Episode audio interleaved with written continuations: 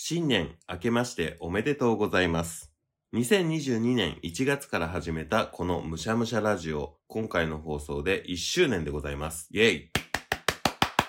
や、つい最近100回記念をやったので、記念事がすごい重なるタイミングになってしまったなっていうのが、ちょっと良かったのか悪かったのかって思ってはいますが、1周年は1周年で、個人的には1年間、ほぼほぼ就任配信を頑張れたなっていうことで、お祝いをしたいなって思っています。2022年、ムシャラジと出会って聞いてくださった皆様、ゲストに出てくださった皆様、ありがとうございます。2023年も新しい展開を交えつつ続けていきたいと思いますので、今後ともよろしくお願いします。というわけで、1周年記念でなんかできないかなって思ってっていて、12月ぐらいから皆さんに募集していたのが、DJ 石川に何でもいいから質問してみてという募集をしていました。結構多くの質問が集まりました。匿名でいただいてたり、まあ、実際に会っていただいてたりとかいろいろなんですけど、今日は皆さんの質問に NG なしで答えていきたいと思います。というわけで早速参りましょう。DJ 石川のむしゃむしゃラジオ皆さんこんにちは。趣味を何でもむしゃむしゃ DJ 石川です。というわけで2年目のむしゃラジ始まりましたね。早速いただいている質問に答えていきましょう。ちょっとタイミング的にいつもらったのかがわからないので順不動になっていきますが、まずは質問箱にもらった質問から答えていきたいと思います。まず1つ目の質問です。仕事のやる気が出ないときはどうしていますか？お仕事相談みたいな感じの質問ですね。仕事のやる気が出ないときっていうのが基本的にあんまりないんですけれど、割と仕事好き仕事人間なので、やる気がないなというか、ちょっと後回しにしたいなっていう案件とかはあるので、今一番興味がある仕事から先に片付けるようにはしてますかね。なんか仕事のリズムみたいなのがあって、乗ってきてる時にちょっとめんどくさいなっていうものをやったた方が、そのめんどくさいのに向き合う時間が少なくて済む気がするんですよね。なので、基本的に優先順位順に仕事は片付けていくんですけれども、たまに優先順位を無視して、サクッと返して、この仕事をすることで、一個自分を調子に乗らせたいみたいなものをやって、だんだんリズムを作っていくみたいなことはしますかね。だからやる気が出ないっていうことはあんまりないんですけれども、やる気の順番整理みたいなので、優先順位を変えることがたまにあります。これで答えになってますかね。続いての質問です。むしゃらじ1年経ちましたが、今後どんな風にしていく予定ですか？あ、なんか急に今度ラジオの本質をつくような質問ですね。2年目のむしゃらじどうしていくかっていうのがね、一番悩むんですよね。1年間完走したっていうところで、ちょっとこう達成感みたいなのがうっすらあって、その辺はちょっともうノートにまとめてるんですけども、2年目同じことをずっと続けていってもつまらないなって思っているので、一つは何かしらこのむしゃらじという活動の中で1円でもお金を稼ぐっていうことをやってみたいっていうのが一つあるんですけれども、番組的にどう変えていくかっていうのは、まだね、検討段階ではあります。ただ、いわゆる一般の方、芸能活動だったりとか、文化人活動だったりとかしていない一般の方々の趣味の話を聞いていくのが楽しいなって思っていってるんですけれども、何かこう変化をもたらすという意味では、芸能界で活動してるとか、ちょっと著名人とか、そういった方々に出ていただくなんていうのも一つかもしれないなって思っていたり、100回記念で番組からのアイドルが出ていたり、100回記念で番組初のアイドル活動なんていうのも行行われていたりするので、その辺も少しずつ追いながら、毎回同じような内容だなっていうのにはならないようにしていきたいなとは思っています。この質問コーナーなんかもそうですね。なので、この質問コーナーも常に開けておきます。質問箱も常に開けておきますので、もし、ああ、追加でこんな質問聞きたいなっていうようなことがあったらいつでも質問入れてください。たまに見に行きます。なので、むしゃらじを今後どんな風にしていく予定かっていうところでは、予定というようなものはないんですけれども、2022年の踏襲でずっと行くというよりは、常に新しいチャレンジをして変化を加えていきたいなというふうには思っています。どんな風に変わっていくか、むしゃらじを聞いてお楽しみにしていてください。よろしくお願いします。続いての質問です。数々の国を旅した石川さんがおすすめしたい旅グルメや、また訪れたい国、地域が知りたいです。なるほど。一人旅会というのも結構アップしています。武者旅で検索していただければ出てくると思うんですけれども、これまでに20、30カ国ぐらいは行ってるのかな？の中で、おすすめしたい旅グルメ。そうですね。ベトナムに行った時に、ベトナムのつけ麺の話をしたと思うんですよ。ブンチャーっていう焼肉つけ麺みたいななのがあったんですけど、あれは美味しかったなっていう記憶がありますね。あとはね、モロッコに行った時のクスクスは美味しかったですね。なんかね、でっかいソーセージとか乗ってて美味しかった記憶があります。あとはドイツのソーセージとビール。ドベタですけど、やっぱり美味しいですね。あとはなんだろうなトルコの定食屋さんみたいなので食べたトマト煮込み系の料理はね、すごく美味しかったですね。その国々で食べるからこそ美味しいっていうものがね、結構いっぱいあるんで、ぜひ武者旅の回を聞いて行ってみたいなって思った国があったら行ってみて、その土地のものを食べてみてください。また訪れたい国や地域、訪れたい国、また来たいなって思ったのは、トルコは楽しかったからまた来たいなって思ったんですけれども、意外と2回目行って楽しめるのかな？もう結構見たなっていう思いがあって、モロッコはちょっと日数的に消化不良だった部分があったり、行きたい場所がさらにあったりするので、モロッコはもう一回行きたいな。って思います。あとは、この後また今年中の武者旅で話すことになると思うんですけれども、イギリスは相当長くいたので、イギリスはそういった意味でこう変化を楽しめるっていう意味で何度も行きたい国ではありますね。あとは、なぜかインドにはたまに行きたくなるっていうのはあります。もう一回行きたいなって思うところって、その国が面白かったというよりは、その国に行ったことで出会った人たち、それで経験したことだったりとかが強烈に残っていて、もう一回行きたいなって思うのかもしれないですね。気持ち的にフルで楽しめなかったオーストリアには、もう一回リベンジしたいなっていう思いはありますね。続いての質問です。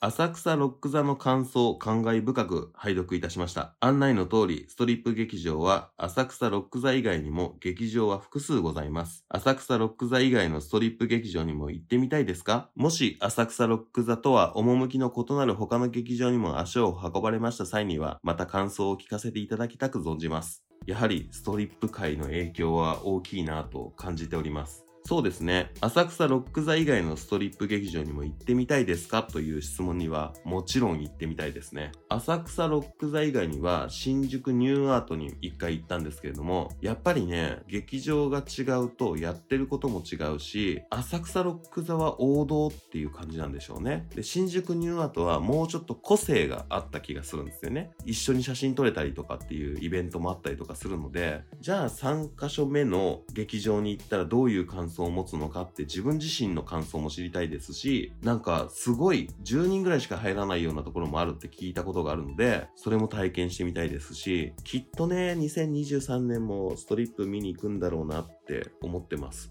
で、もし他のところに行った際には、ラジオでどこかで話したり、ノートにまとめたりしたいなと思います。続いての質問です。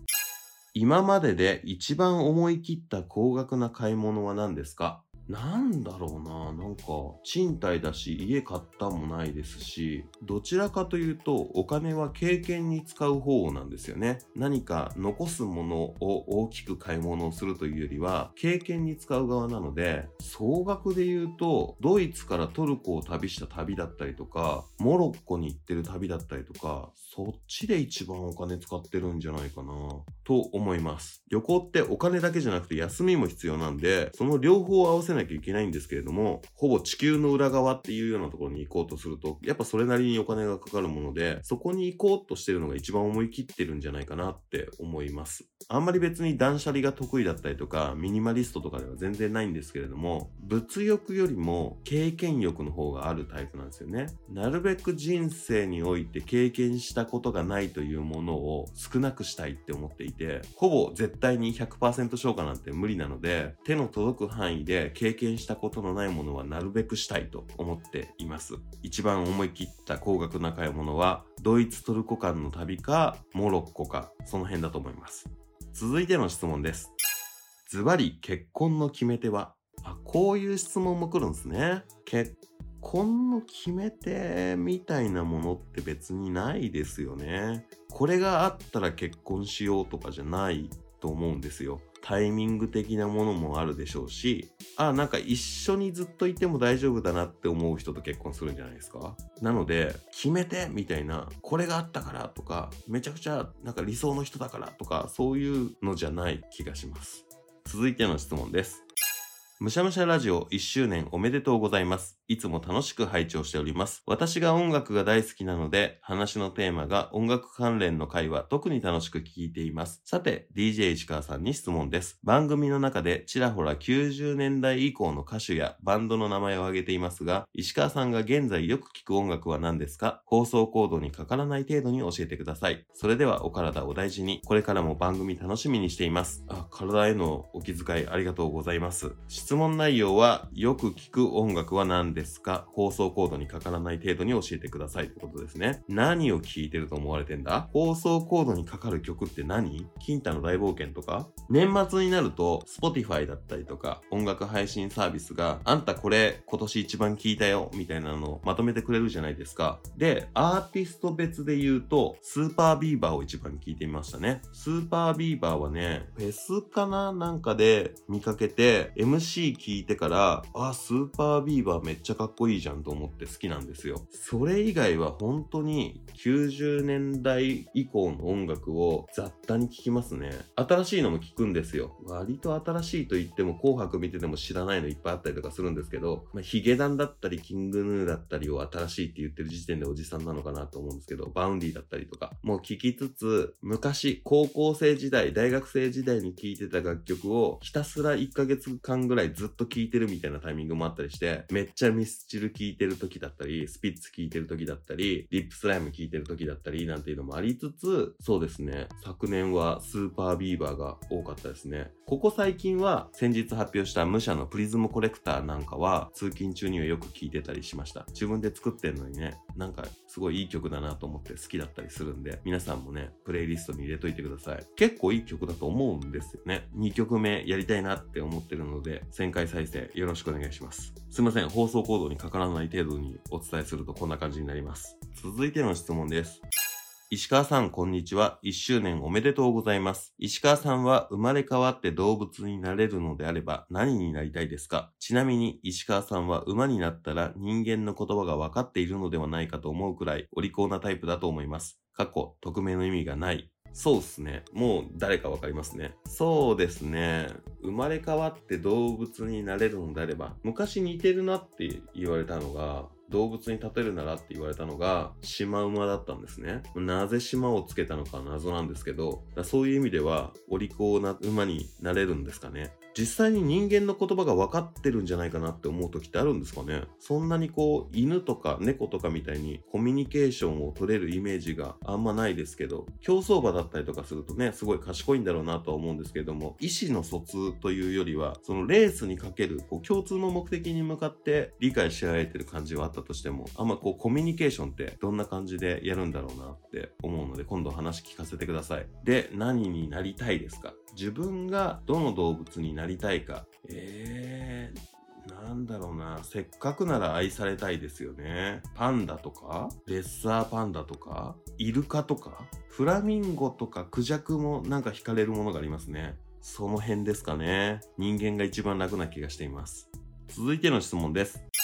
逆に全くハマらなかった趣味を知りたいです。名前書いていただいてます。富永さんから、アドバタラジオの富永さんからの質問ですね。ハマらなかった趣味。いや、ハマらなかった趣味は全然いっぱいあると思うんですよね。で、ハマらなかった趣味なんであんまり覚えてなかったりするんですけど、資格の勉強とかあんまりハマらないですね。語学は割と好きで続けられたんですけど、何か資格を取ろうかなって思ったようなものは続けられなかったなっていう気がします。あと、高校生の間ちょっとだけギターを借りて持ってたりとかしてたんですけど、あれもハマれなかったんですね。今やったらまた違うのかもしれないんですけど、自分で始めてみようと思った趣味でハマれなかったのはそんな感じじゃないですかね。あとはもう覚えてすらもいない趣味があったんじゃないかなっていう気がします。やっぱりね、タイミングもあると思うんですよ、趣味って。その趣味が悪いっていうわけじゃなくて、自分の今のタイミングと合ってなかったなっていうことは結構いっぱいあったりとかして、改めてもう一回やろうかなって思う機会があったりとかすると、意外とハマれたりするのかなって思ったりはあるので、一回で諦めずにいろんな趣味を挑戦していきたいなとは思います。なので、どんな趣味の話もお待ちしています。続いての質問です。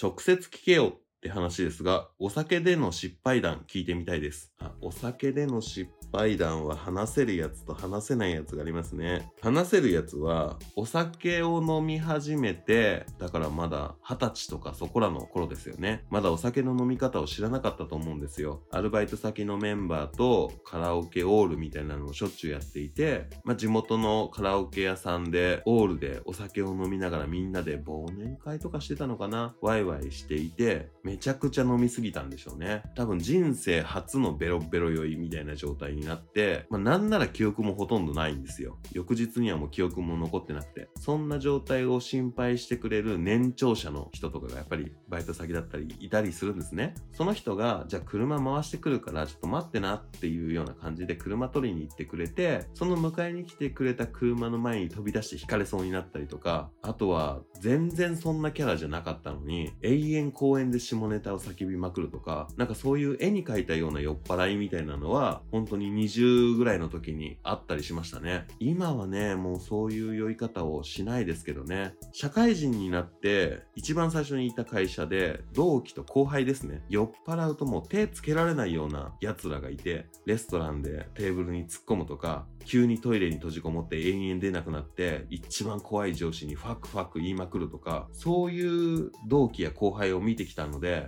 これはお酒の席ではしっかりしなきゃいけないなって結構最初の段階で気づいてしまって、あんまりね、ベロベロに酔っ払って前後不覚みたいなことは結構数少ないんじゃないかなって思います。もともと強いのもあると思うんですけど。なので、お酒の失敗談少なめです。話せないやつは直接聞けよって言っているので、多分知り合いなんでしょうね。直接聞いてください。続いての質問です。石川さんがムシャラジを初めて聞こうと思う人におすすめする3話は何ですか？あ、これ難しい質問ですね。どの回も面白いんですよ。それは間違いないんですけれども、ムシャラジという番組を知っていただくのに一番面白いのは、そうですね。やっぱりムシャラジを通して知らなかった世界を知れるっていうのが、まあ望んでいることではあるので、まあ、まず一つは、もうまとめ回ですよね。99回のむしゃむしゃラジオ2022年活動報告。これはもう何聞いてもらったらいいかがまとまってるので、一旦これ聞いてもらうっていうのもありかもしれません。この時の話、ノートにもまとめてるので、ノートでもいいんですけど。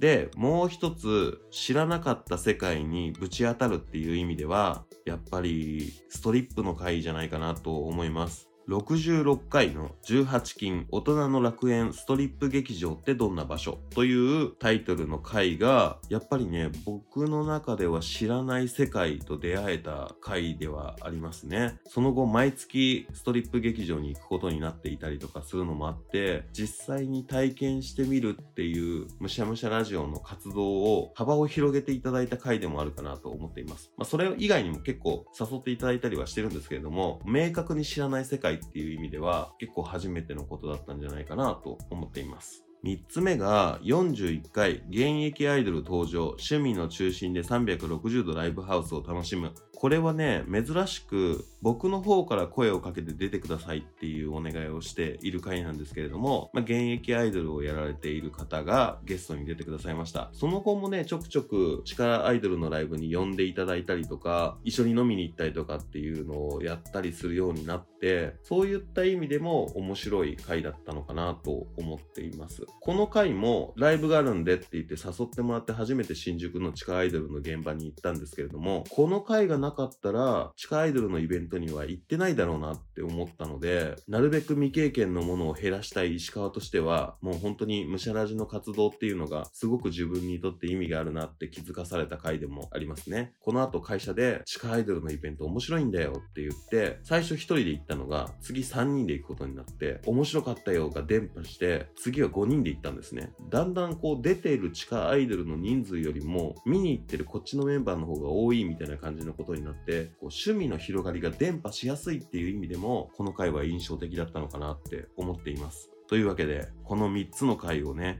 ぜひ初めに聞いてみてください。ちょっと濃いめかもしれませんね。続いての質問です。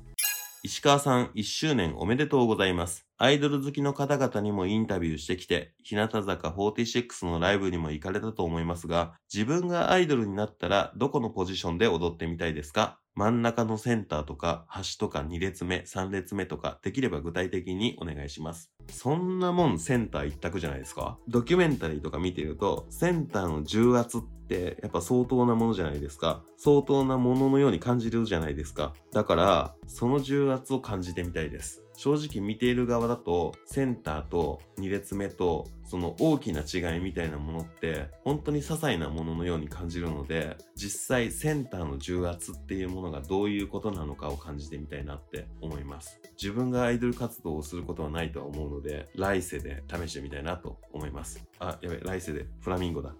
続いての質問にお答えしていきたいと思います。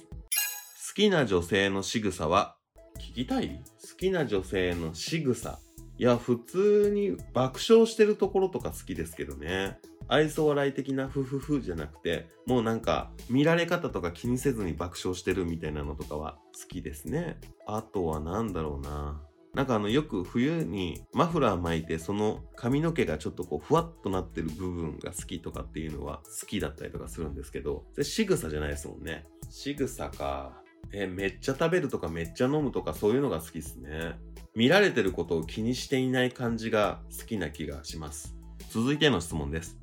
武者では誰推しですか？いや、一応キャラ作ってる側なんでね、箱推しですね。誰が欠けても武者じゃなくなるので、増やすことはあったとしても、誰がいなくていいってないし、この人だけっていうのはないかなと思います。それぞれすごくいいキャラをしているなと思っていて、ストーリー的には自分はお気に入りなので、うん、誰推しっていうのはないですね。次の質問です。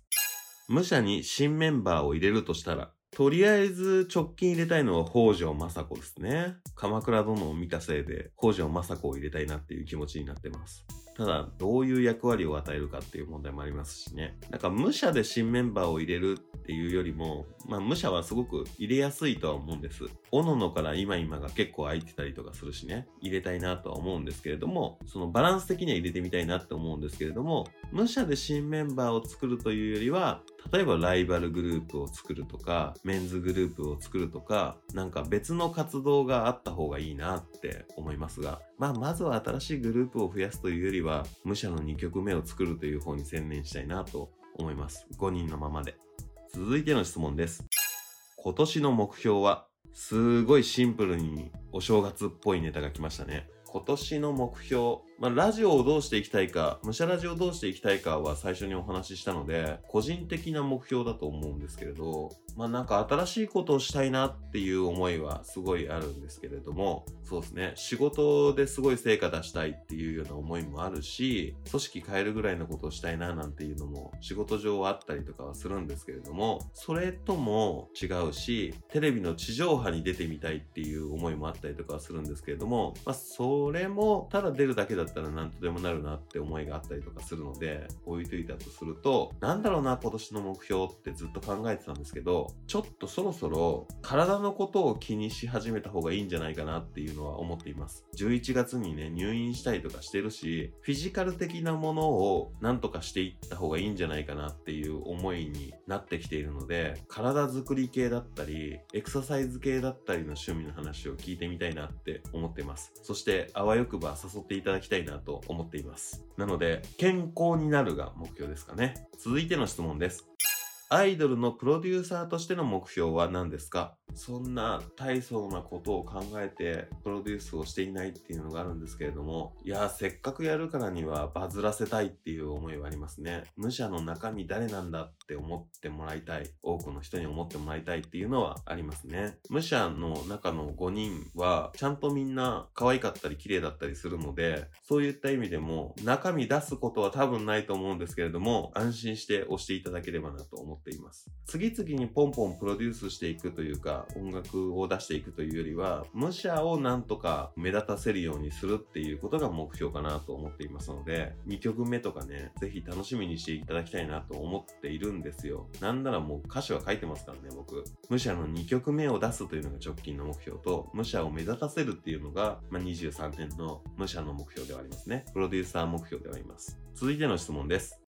武者のグッズって何か出しませんか？わかりました。出しましょう。この配信するタイミングには、武者ラジのすずりの中で武者グッズを出しておこうと思いますので、もし欲しいと思う方がいらっしゃいましたら買ってください。ただ見に来るだけでも全然構いません。ああ、こういう風に武者のグッズ作ったんだなって思っていただければと思います。はい。というわけで、この短い間にいただいた質問は以上となります。意外とね、自分からこう、いろいろ情報発信してるつもりではあっても、聞いてみたいなって思うことが皆さんあってくれるんだなって思ったのがすごく嬉しかったので、質問箱はこのまま開け続けていこうかなと思います。皆様からの趣味話したいよっていうことだったり、単純に石川への質問だったりは引き続き募集しています。というわけで、いつものゲスト募集です。どんな趣味でも構いません。番組に出演してみませんか？あなたの好きなものの話を聞かせてください。2023年の枠はまだまだめちゃくちゃ空いています。趣味の話をしたい。2回目別の趣味の話をしたいよなんていう一度出た方も大募集です。皆さんからの趣味の話を聞かせてください。お待ちしております。むしゃらじに出てもいいよという方は、Twitter でむしゃらじを検索していただき、DM を送っていただければと思います。趣味の話を募集していますというツイートにいいねでも大丈夫です。Twitter やっていないよという方はメールアドレスもご用意しております。メールアドレスは、むしゃらじおアットマーク gmail.com。むしゃらじおは musharadio です。皆様からの DM やメールお待ちしています。最後に、むしゃらじは Spotify、Apple Podcast、Google Podcast、KKBOX、Amazon Music、YouTube などで配信しています。内容はどれも同じなので使いやすいものでお楽しみください。その際、番組フォローやコメント、グッドボタン、評価などをよろしくお願いします。それでは、今回は、むしゃらじリスナー、はらぺこからの質問をいただきました。ごちそうさまでした。お相手は石川でした。バイバイ。